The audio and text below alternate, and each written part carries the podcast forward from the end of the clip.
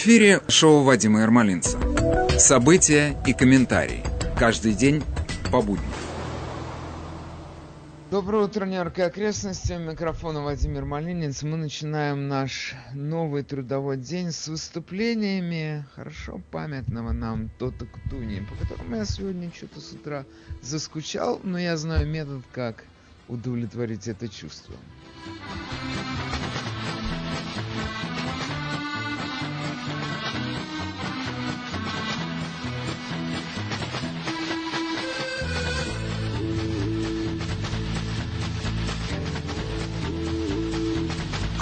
Deserta la città.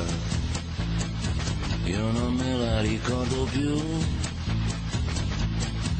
Guardando un film bianco e nero davanti alla tv. Le corse dietro a quel pallone su quella strada di periferia. E i sogni sotto al ponte della ferrovia. Sempre un treno che va e va, quasi sempre verso il nord o dintorni il treno va e va, e quasi sempre indietro non ritorni. C'è il film di Rocco alla tv, da meridione arriva su, quella valigia di cartone oggi non c'è più. Ognuno sceglie la stazione, ma a volte sbagli la destinazione. Se perdi il treno giusto, perdi il gusto della vita. Il mio treno va e va dentro il mio vagone pieno di sogni. Il mio treno va e va con le paure e le incertezze di anni.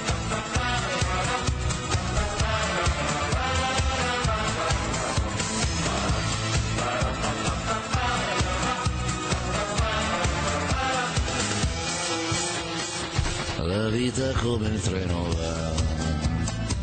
E un'altra estate ormai già qua. Da quella lunga galleria il treno spunterà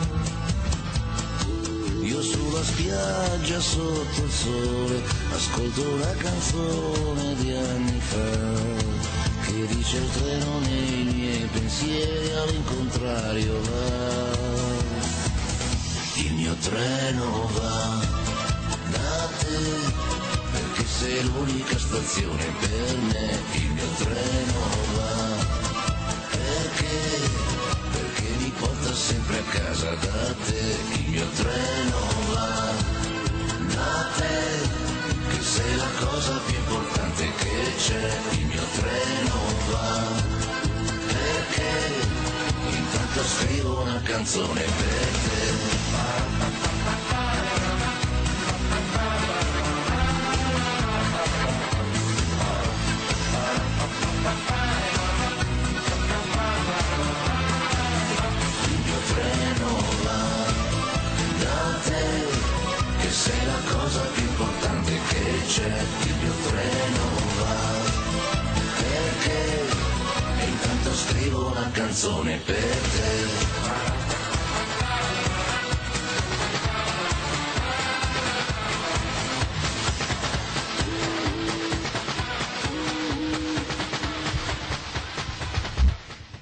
Это был единственный и неповторимый Тота Кутунья.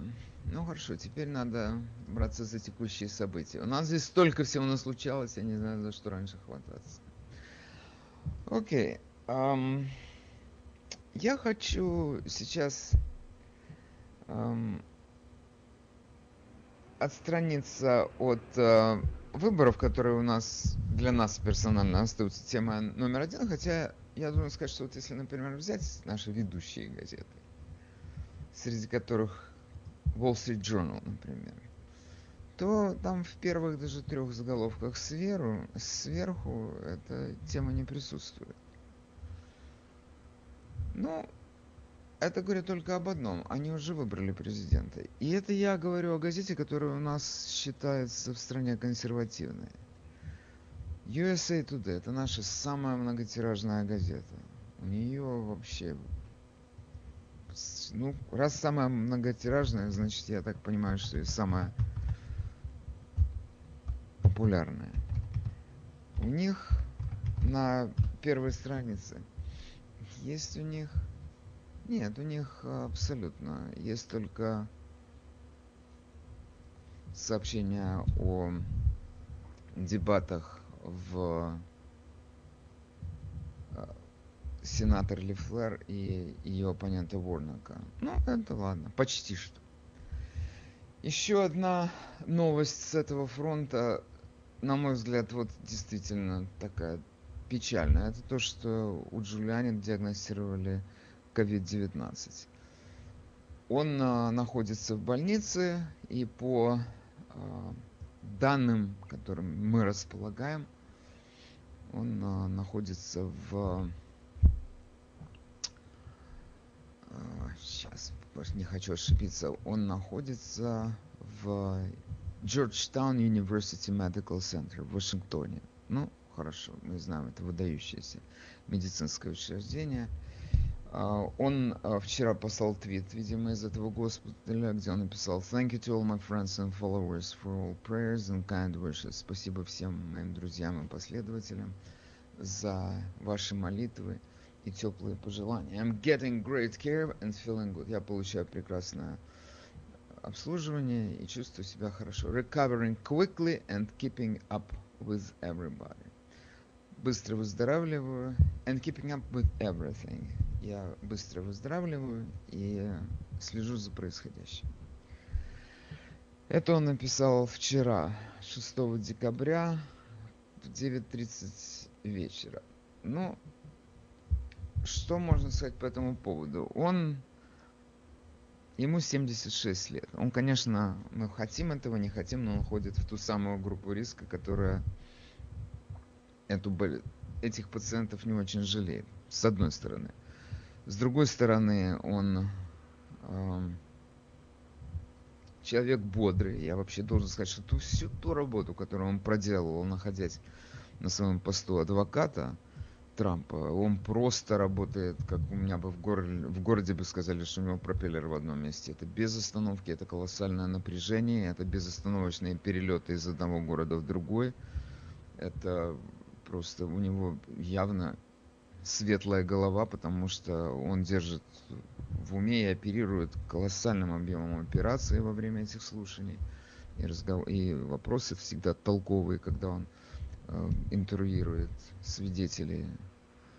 Ну, как-то нам, собственно, ничего не остается, только надеяться на то, что он быстро из этого выкарабкается.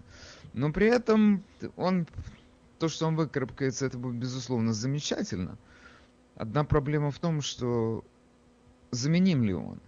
Сейчас, когда сейчас у нас просто считанные дни, 14 числа наши э, выборщики должны определиться со своим решением. У нас осталось 7 дней до этого 14 числа, за неделю. За неделю он выграбкается или нет? У меня есть по этому вопросу большие сомнения. Но рядом с ним были другие юристы. Рядом с ним была эта Э, девица очень энергичная, Джена Эллис, и она всегда была рядом с ним во, во время всех слушаний. И Бог даст, она, она, между прочим, сама по себе опытный юрист, и она не выступала на передний план, потому что там был Жулиани, это звезда номер один, безусловно, звезда первой величины. Но сейчас, когда его нет, наверное, она есть совершенно естественная будет его заменой, и как-то я надеюсь на то, что и она себя хорошо покажет. Она такая тетка агрессивная и энергичная, и Бог даст, она его заменит. Такие дела. А теперь, что еще это касательно Джулиани. Теперь у нас же здесь другие есть заботы, кое-какие. Я э, прям не знаю, с чего начать. Все такое интересное, все требует... Э, все требует э, долгого какого-то разговора, но у меня есть одна новость, которую я, пожалуй, успею за 4 минуты протолкнуть в эфир. Потому что особенно тут комментировать нечего. Допускается... Мы все знаем, что Трамп допускает то, что он проиграет. Но вопрос, как и при каких обстоятельствах это может произойти. И Fox News э, вчера вечером еще со ссылкой на такое издание, которое называется Axios, сообщили, я не знаю из каких источников, ну, знаете, как это у нас называется, или из достоверных источников, или говорят, еще есть такой штамп из источников, близких к Белому дому. Хорошо, как угодно. Откуда бы они взяли эту новость, она сама по себе интересная. Значит, если Трамп проиграет, в смысле если э, коллегия выборщиков даст победу Байдену, то Трамп не будет присутствовать на инаугурации, он нарушит эту традицию. Я вам хочу напомнить, что когда была его инаугурация, то там были и Байден, там был и Обама, и Билл Клинтон, все бывшие президенты, которые могли ходить, они пришли туда. Ну, это, слушайте, это традиция, и, между прочим, на мой взгляд, это чудесная традиция, потому что таким образом хотя бы видимость соблюдается законной передачи власти и преемственности власти. Но после того, как человека так крепко обманули, и у него есть все основания считать, что его обманули. И у нас у всех есть такие основания считать. Я вам потом почитаю какую информацию собранную по поводу его безосновательных обвинений. Но план у него якобы такой. Я подчеркиваю, якобы. Мы не знаем, это точный план или нет. Это нам сообщает Axios со ссылкой на достоверные источники. Он в день инаугурации, он улетает во Флориду, родную теперь для него, и проводит там митинг, на котором он объявляет о том, что он будет избираться в 2024 году. Это будет совершенно потрясающая история, потому что в то время, когда, как это полагается обычно, новый президент будет призывать к единству страну, это у нас есть такая традиция. Липовая прилиповая, никого единства у нас нет. Люди друг друга ненавидят до такой степени, что не разговаривают, и соседи избегают смотреть друг другу в глаза. Это я знаю по своему дому. И он там устроит митинг, никаких больше норм приличия соблюдаться не будет. И, ну, собственно, они уже давно не соблюдаются, по крайней мере, одной партией. И он там проведет митинг, на котором он объявит, что нас обманули, нас обворовали, и мы должны в 2024 году все это вернуть обратно и навести снова порядок, наконец. Довести начатое дело до конца. И предположительно, это будут наши американские зрители будут это смотреть на одном и том же экране. Это будет либо split screen, знаете, когда половина экрана одному посвящена, половина другому посвящена, или же будут по очереди. Ну, я так понимаю, что, конечно, наши главные левые станции, они э, вряд ли станут вообще это передавать или передадут, да, посвятят этому 30 секунд в вечерних новостях. Надо же о чем-то говорить. Но на других телекомпаниях, я думаю, это будет просто эти два параллельных события. Это будет занятно. Такие дела.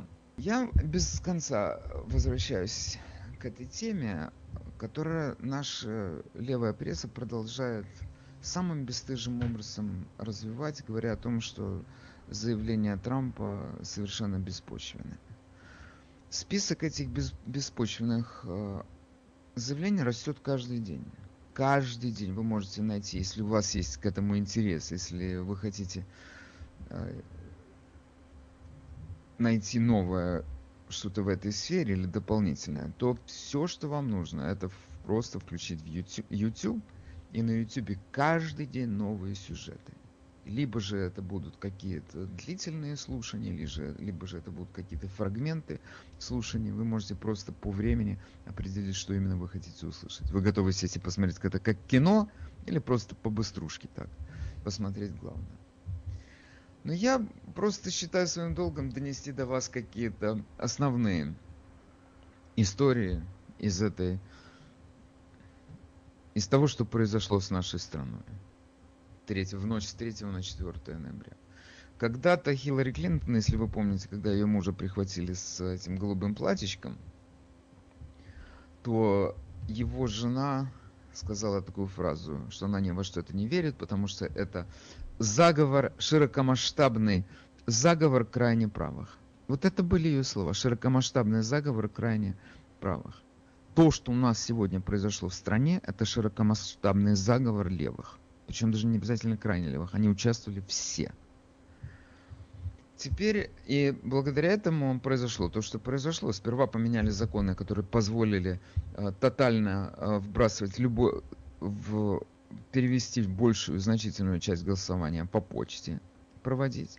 И как только этого добились, то на участке хлынули письма, которые, бюллетени, вернее, которые никто не стал проверять. Вы можете найти один массу такого рода видеозаписей, где сотрудники офисов, э, избирательных офисов задавали вопросы своему начальству. Здесь подпись никак не соответствует той, которая у нас есть в, нашем, э, в нашей книге записей э, избирателей. Не обращайте внимания, давайте это сюда. Таким образом вбрасывались сотни тысяч бюллетеней, которые в любой другой ситуации бы отбраковали. Но мне интересно понравилась одна из историй. Это то, что, как выясняется, люди не только они ходили к своим начальникам и говорили о том, что непорядок происходит с, этой, с этим одним бюллетенем или с десятью бюллетенями, или со ста бюллетенями. Наш отдел, наша генпрокуратура, Министерство юстиции, Justice Department, они э, получили анонимное письмо о том, что в Аризоне Э, в аризонском графстве Пима э, еще перед выборами э, было заброшено, было заброшено по 35 тысяч бюллетеней на каждого кандидата демократической партии. Их просто авансом забросили, чтобы было. И между теми людьми, которые проделывали эту операцию, была договоренность о том, что если это будет выявлено, они это спишут на ошибку, скажут, ой, извините, мы ошиблись. Мы это сейчас отсюда изымем. Но до, до ошибки не дошло. Это все пошло в просчет. Одним словом, у нас тут э, миллионы бюллетеней оказались такого рода, липовыми, совершенно липовыми. Но самое потом есть, э, например, один случай, известен один случай доказанного мошенничества. И где? В Калифорнии. В Калифорнии двух человек э, поймали и вчинили им уголовное обвинение за то, что они э, забросили 8 тысяч бюллетеней в обработку, в обработку полученных бюллетеней. 8 тысяч.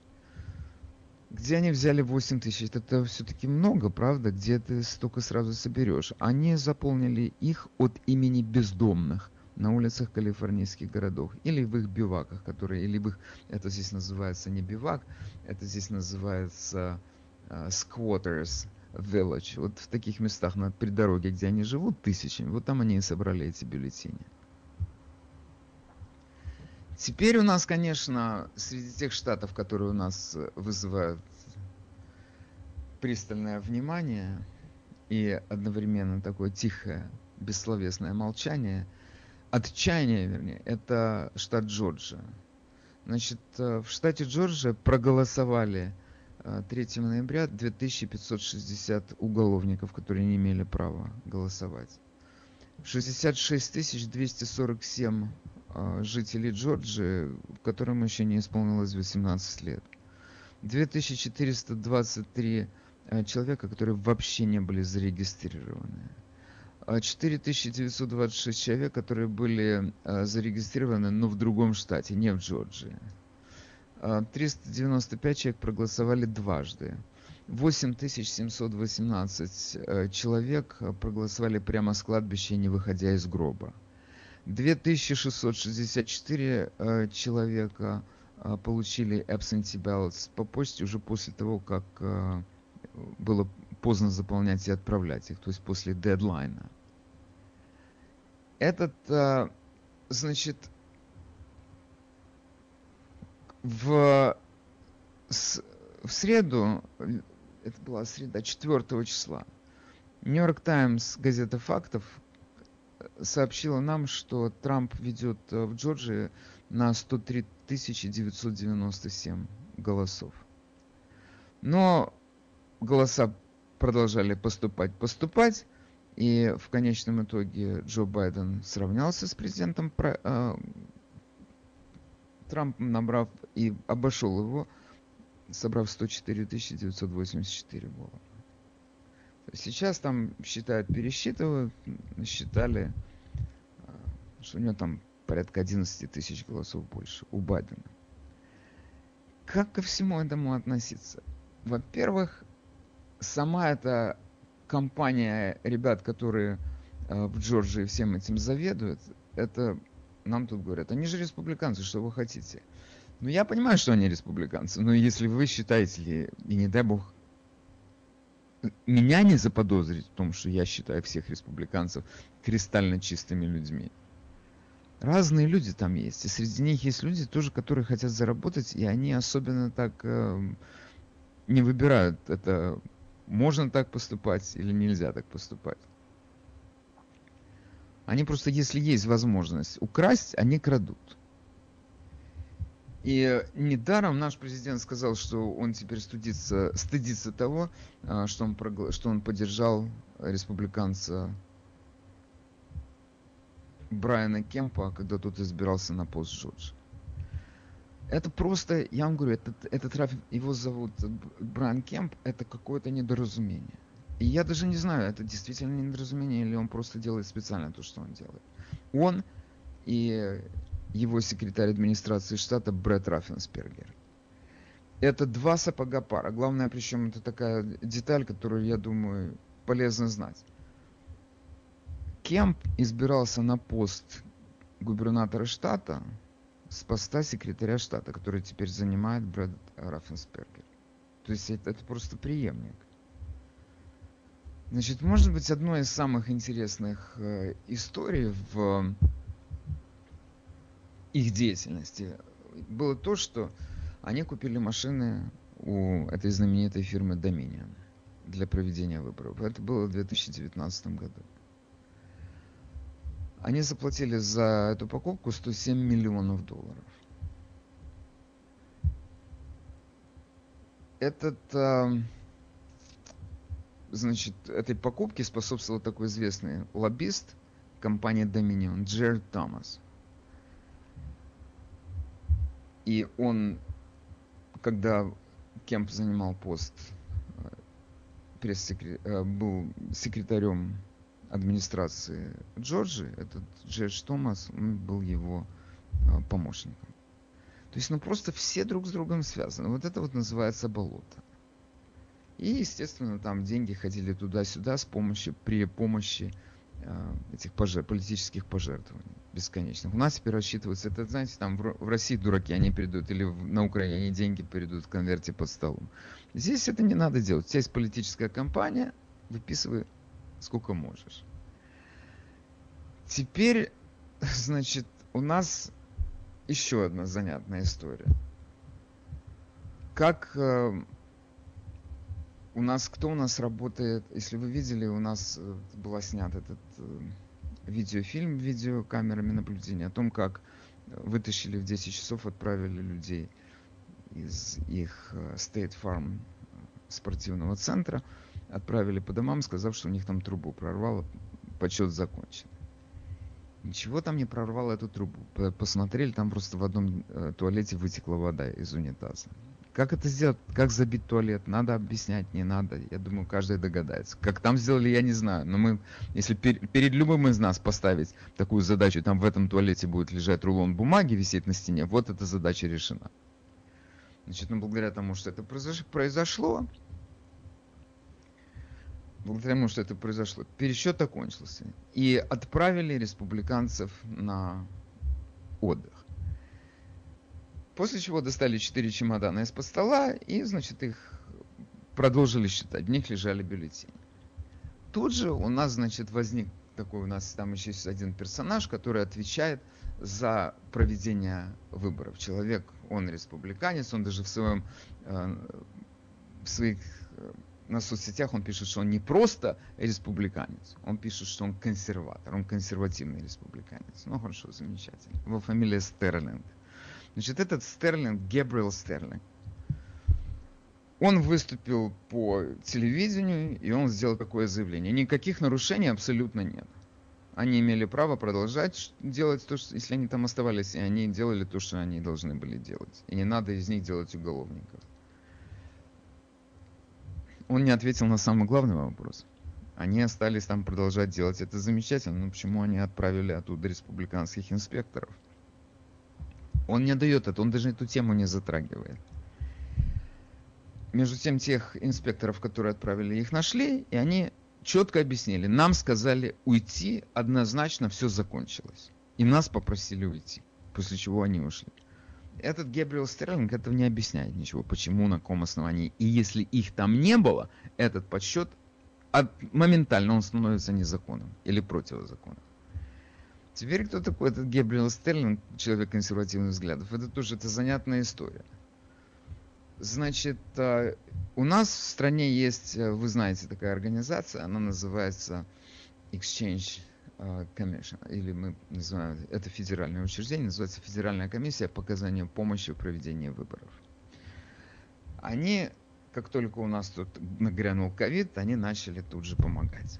И они передали офису секретаря штата Джорджии без малого 11 миллионов долларов. 10 миллионов 875 тысяч 912 долларов. Округлим. 11 миллионов они подали. Значит, это были переданы деньги на поддержку в проведении выборов в условиях пандемии. Если вы меня спросите, как можно еще помогать проводить выборы в условиях пандемии, для чего нужны это 11 миллионов, это никто вам не ответит толком на этот вопрос. То есть ответ есть, он один. Это идет, как э, в России это называют, люди пилят государственный бюджет. Вот это то, что происходит. И когда офис Раффенсбергера получил эти 11 миллионов, они вызвали доверенное лицо, которым был этот Гебриэл Стерлинг, и назначили его главой отдела по э, э использованию этих 11 миллионов. То есть он стал у них менеджером по установке оборудования для проведения выборов в условиях ковида. Это, тут теперь маленькая деталь. Значит, этот Стерлинг до выборов, он является владельцем частной консалтинговой компании, которая называется Sterling Innovative Solutions. Чем она занимается? Она занимается она занимается консультированием заказчиков по вопросам установки оборудования для проведения выборов. То есть возникает вопрос, каким он образом получал. Его наняли на эту должность, значит, он стал сотрудником штата, ему платили деньги, или же он платил, получал деньги на свою эту компанию. Или и то, и другое. Все это плохо пахнет с точки зрения бухгалтерии. Ну, понятно, что это люди, это свои люди, которые решили заработать на этих 11 миллионов. Теперь, может быть, самое интересное в этой истории. Значит, Джорджи, поэтому, помимо этого Гебрила эм, Стерлинга, который, занимает, который у них стал менеджером по установке оборудования для проведения выборов в условиях ковида. У них помимо этого менеджера есть официальный отдел в администрации штата, который называется отдел по проведению выборов. Там тоже люди деньги зарабатывают. Там у них есть свой начальник Крис Харви. У нас, естественно, возникает вопрос, ребята, зачем вы нам дел- даете два отдела одинаковых? Они тот и тот могут делать то же самое. Они делают то же самое. Ну какие у нас есть тут специальные какие-то условия для проведения выборов? Ну я, слушайте, у меня, все, что у меня есть в моей жизни, это фантазия. Я могу просто предположить, как это делается. Им шлется какая-то инструкция из Вашингтона, из CDC даже может быть, где написано, машины должны стоять в 5 метрах друг от друга, люди не, стоят, не должны стоять друг от друга ближе, чем 3 метра. Все, расчертите это помещение, где это будет происходить, и действуйте по этой схеме. Нет, им послали 11 миллионов, и они их между собой раздеребанили. Вот и все. Вот это вам штат Джорджия. Говорят, что на юге там вообще такие люди, они умеют обращаться с государственными деньгами. Я каждый раз, я когда слышу такую историю, я думаю, боже мой, это сколько из нас выжимают последние копейки? Для чего? Для того, чтобы вот это вот болото процветало. И если кто-то мне скажет, о, это республиканец, что же вы своего так вот клеймите? Я любого клеймлю, который ворует. И я ни одной секунды не сомневаюсь, что когда я говорю ворует, это слово точно определяет эту ситуацию. Ни одной секунды не, не сомневаюсь. Ну хорошо, теперь я хотел с вами поделиться еще одной историей, которая меня э, просто... Для меня это сегодня забота номер один в этой стране. Причем, вот когда мы говорим, смена власти произошла, значит, у нас будет какая-то новая экономическая политика, финан... налоговая какая-то новая политика. Клянусь вам, это меня заботит в меньшей степени, чем то, о чем я вам хочу, о чем я хотел бы с вами поговорить сегодня. А это именно о новой государственной идеологии. Вот я спрошу каждого из вас, какой у нас была государственная идеология на родине. Ну, тут даже не о чем думать. Каждый ответит марксизм ленинизм. Это была государственная идеология. В университетах были кафедры этой идеологии, они преподавали ее. И эта марксистская идеология, она э, являлась основы гуманитарных наук, которые мы изучали в школе, я имею в виду в первую очередь, конечно, химии и литературы, там без этого, э, прошу прощения, какой химии, я хотел сказать эм, истории и литературы, там, безусловно, это, с этого все начиналось, на этой базе все строилось. И э, спроси какая государственная идеология здесь у нас в Соединенных Штатах, и, и большинство из нас, наверное, ну, как мы отреагируем на это, какая у нас тут идеология? У нас нет идеологии государственной, у нас есть первая поправка Конституции. И эта первая поправка Конституции дает тебе возможность верить во все, что ты хочешь. Ты можешь быть, ты можешь принадлежать к республиканской партии, следовать республиканской идеологии, ты можешь быть демократом соответствующе, следовать их идеологии, они разные. Ты можешь быть либертарианцем, ты можешь быть кем ты хочешь, и, между, и это разрешено. И, между прочим, один из примеров, который, я думаю, важный для всех нас, для понимания того, что происходит в нашей стране, это в самые страшные годы макартизма в Соединенных Штатах, когда шла охота на красных ведьм, и их партнеров, коммунистическая партия никогда не была объявлена вне закона. Никогда. В самые страшные годы макартизма, они, правда, сами коммунисты, они предприняли довольно интересный шаг. Они поделились на две группы. Одна ушла в подполье на всякий случай, а другая продолжала вести легальное существование. Между ними, безусловно, продолжались все контакты, сохранялись, но Одна ушла в подполье, другая оставалась. Не было формального запрета на эту партию никогда. Ее осуждали. Была принята резолюция Конгресса, осуждающая их деятельность, но их не закрыли. Почему? Потому что они были защищены первой поправкой Конституции. В этом парадокс Америки. Это организация, которая стремится ликвидировать ту Америку, какую, которую мы знаем, и в то же самое время ей разрешено здесь, она защищена законами этой страны. Это наш парадокс, феноменальный. Где еще такое есть, я не знаю. Теперь, а, я на всякий случай, я знаю, что кто-то скажет, ну там же люди в Голливуде, они как-то пострадали. Знаете, когда мы говорим пострадали, мы говорим о сталинских концлагерях и подвалах а, ЧК, где людей расстреливали тысячами или сотнями тысяч. И лагеря, где миллионы загубили. Здесь такого не было. Значит, здесь уволили с работы группу людей, которые были либо сами коммунистами, либо сочувствовали коммунистами. Их уволили с работы, причем они продолжали работать. Это страшный секрет, но я вам расскажу подробности. Дело в том, что масса а, сценаристов, они просто поменяли фамилии, работали там же под другими фамилиями, и все прекрасно знали, кто это. Но для властей это была какая-то оговорка, это не они. И власти не занимались особенной проверкой. Несколько человек сели, действительно, они сели, но они сели не потому, что они были коммунистами или помогали им, а они сели, потому что они отказались отвечать на вопросы Конгресса во время собеседования, и их привлекли к уголовной ответственности за неуважение к Конгрессу. Вот все, весь террор макартиевских времен не, это вообще сравнивать, у нас здесь, между прочим, есть люди, которые это сравнивают с советским террором, но это просто люди безграмотные, которые просто не знают, о чем они говорят. Но сейчас ситуация поменялась, у нас появилась государственная идеология. О чем я говорю? Я говорю о идеологии, которая э, носит совершенно российский характер. И это идеология борьбы с, белой, с белой привилегированностью. Она уже присутствует в наших университетах, она изучается как предмет, но главный предмет как предмет, ладно, э, требования этой идеологии насаждаются на кафедрах.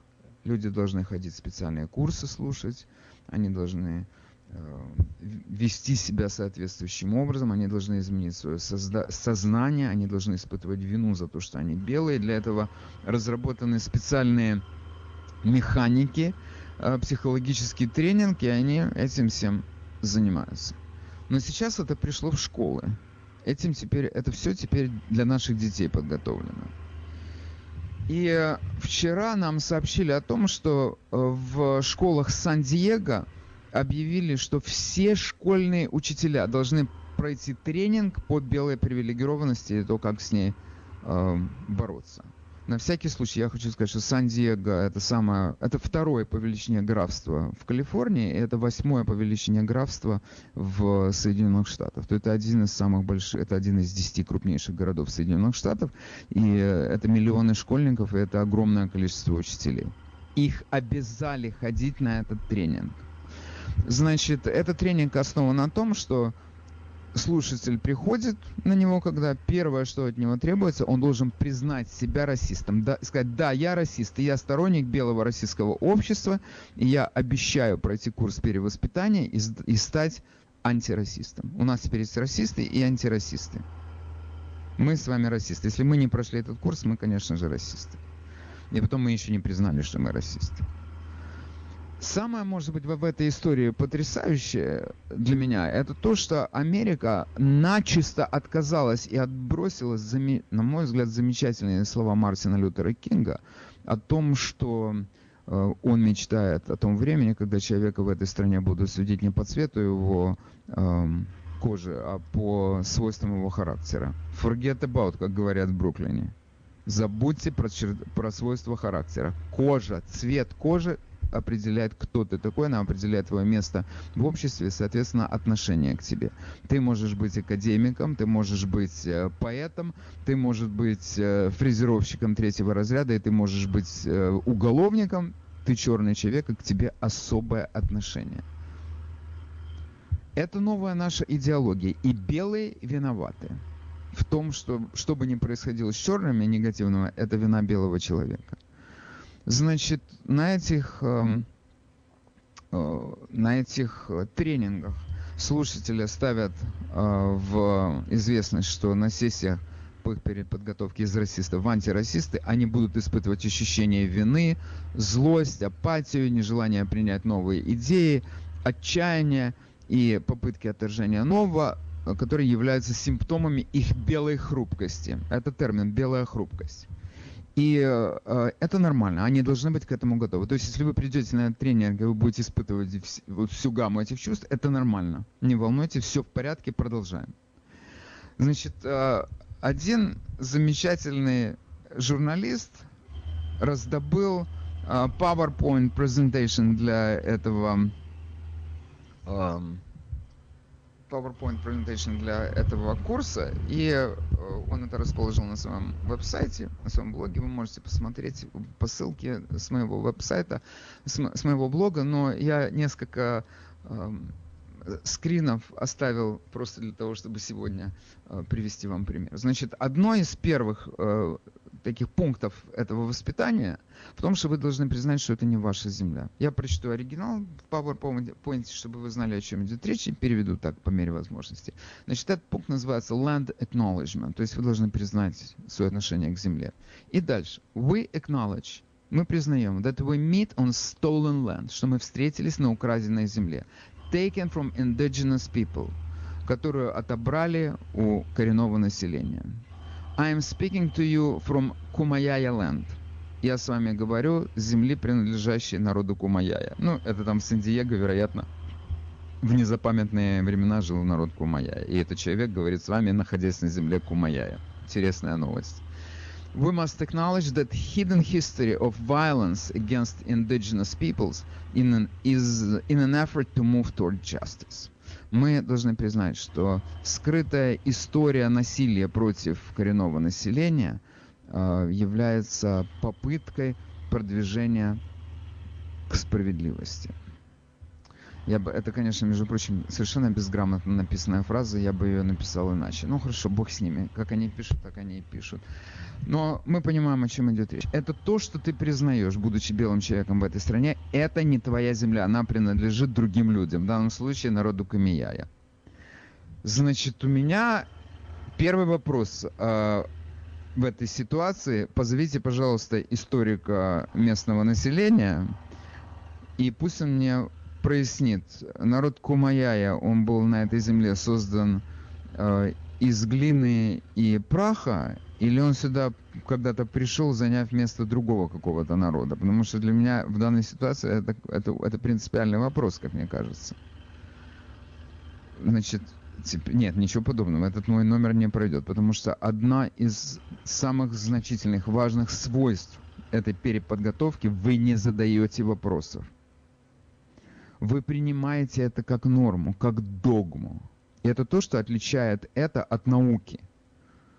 Это у нас там в Советском Союзе было, между прочим, такое понимание, научный коммунизм. И они там пытались, между прочим, в каких-то ситуациях приспосабливать это к текущей действительности, событиям, к действительности, как-то корректировать э, главные позиции марксовой науки. Хотя, опять же говорю, это никакая не наука. Но в данном случае вопросы отменяются. Ты не можешь относиться к этому делу критически, ты должен это принять. Если ты относишься к этому делу критически, ты расист. До свидания. До свидания, причем буквально, тебя уволят с работы. И дальше, значит, э, переходится к белой привилегии, white privilege. И факт белой привилегированности в объяснениях этих людей основывается на статистике, которая указывает на то, что белые занимают руководящие посты в правительстве, в выборных органах, их больше среди богатых людей, учителей, телеведущих, а, больше считается книг белых авторов, чем черных. А, самые кассовые фильмы в стране создаются белыми людьми, а не черными. И это все вина белого человека. И эти очевидные успехи белых людей, они основаны не на их личных усилиях и достижениях, а они основаны на белой культуре, которая обеспечивает их успех. Твою мать, хочется добавить к этому. Хорошо. И как же без статистики? Тут приводится в одном из этих скринов PowerShot приводится статистика. Я прошу дать мне одну секунду, я должен прикрыть окно, потому что у меня за, за окном война.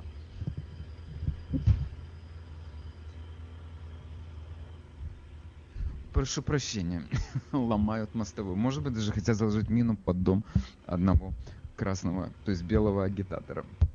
Окей. Э, данные с 2016 по 2017 год. Среди э, самых богатых американцев 100% белые. Э, в, Конгрессе Соединенных Штатов 78% белые. В, среди губернаторов наших 50 штатах 96% белые. А, главные военные а, в стране а, белые. Президент и вице-президент белые. Freedom Caucus в Палате представителей 99% белые.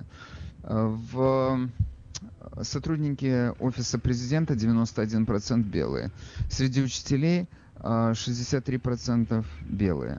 А, колледжи профессоров 84% белые. Те а, телешоу, которые мы смотрим, самое популярное телешоу, 93% белые. А, книги, которые мы читаем, 90% авторов белые. Новости нам сообщают 85% белых комментаторов. Музыка, которую мы слушаем, 95% написано белыми исполнителями или композиторами. И 100 э, самых э, кассовых фильмов нашей страны на 95% э, созданы белыми людьми. Снова, это значит в конце каждого такого чтения мне хочется сказать твою мать, потому что я не знаю, какая сила у нас э, в этой стране может остановить человека черного цвета для того, чтобы снять фильм, который будет, который побьет, по, который станет кассовым рекордсменом. Пусть не рекордсменом, но войдет в список э, фильмов, где ставятся рекорды. Здесь есть у нас, например, Спайк Ли.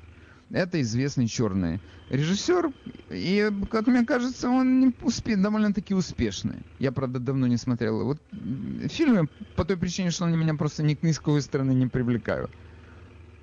И знаете, по какой причине они меня не привлекают? Я вам скажу, ответ единственный, потому что я расист.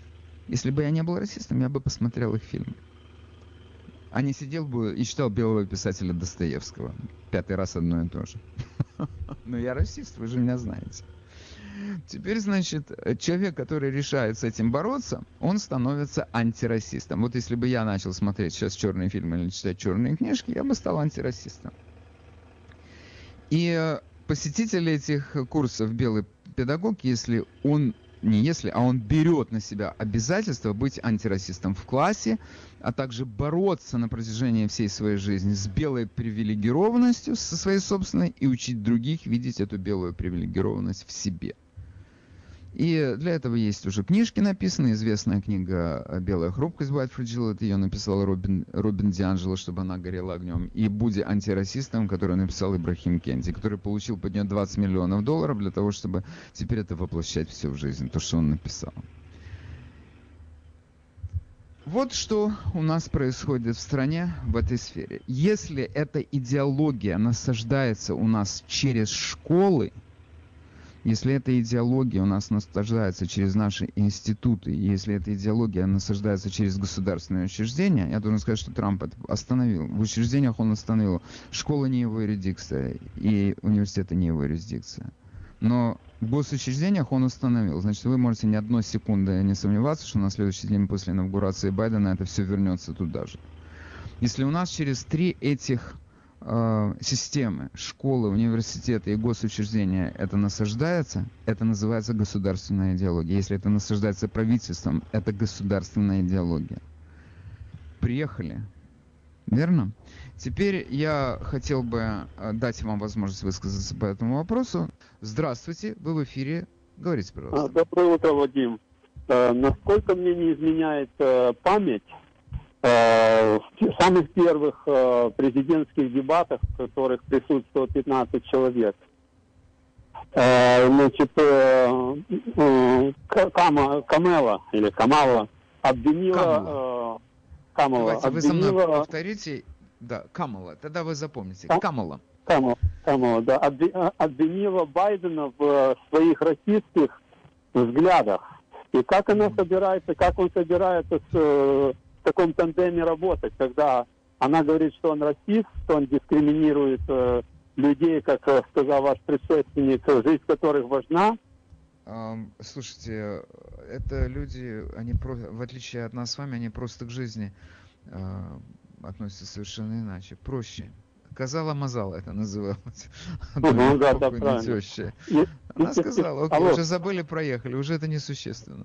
И, и второе, хочу вернуться немножко Меня интересует, как мы с вами будем свою жизнь устраивать, как наши дети будут устраивать свою жизнь, когда они придут в школу, им нужно будет начать с того, что они должны будут признать, что они расисты. Они должны а будут как, будет поколение поколение.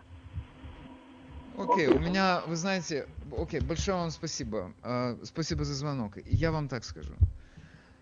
Можно, конечно, сказать, что кто-то из них будет покалечен. Но мы вступили в советскую эпоху. Мы вернулись, вы знаете, как говорится, все вернулось на круги своя.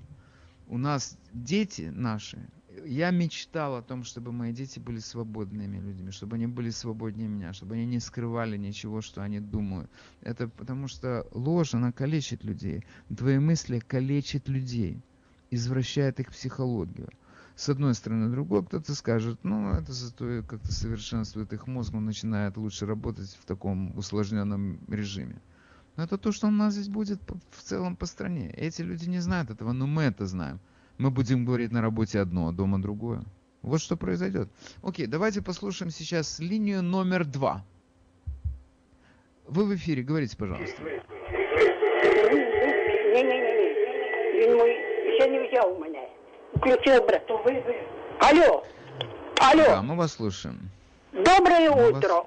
Я очень рада, что вы взяли мой звонок. Я бы хотела услышать, сколько фермеров имеется среди белых и среди, и среди э, черных в разных областях.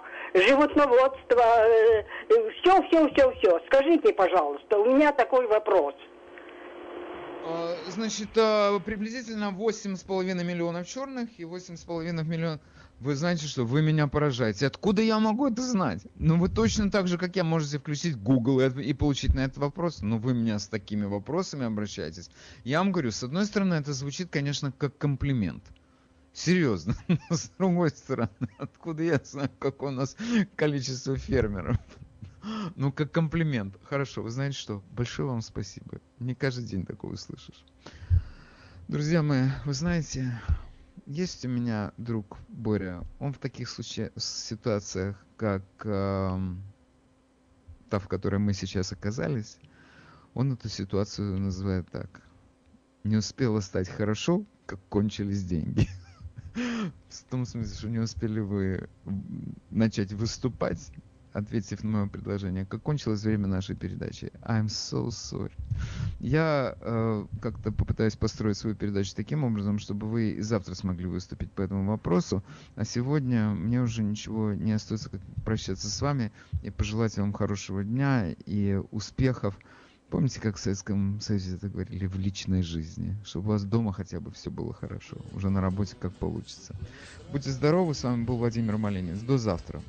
E sogni sotto al ponte della ferrovia.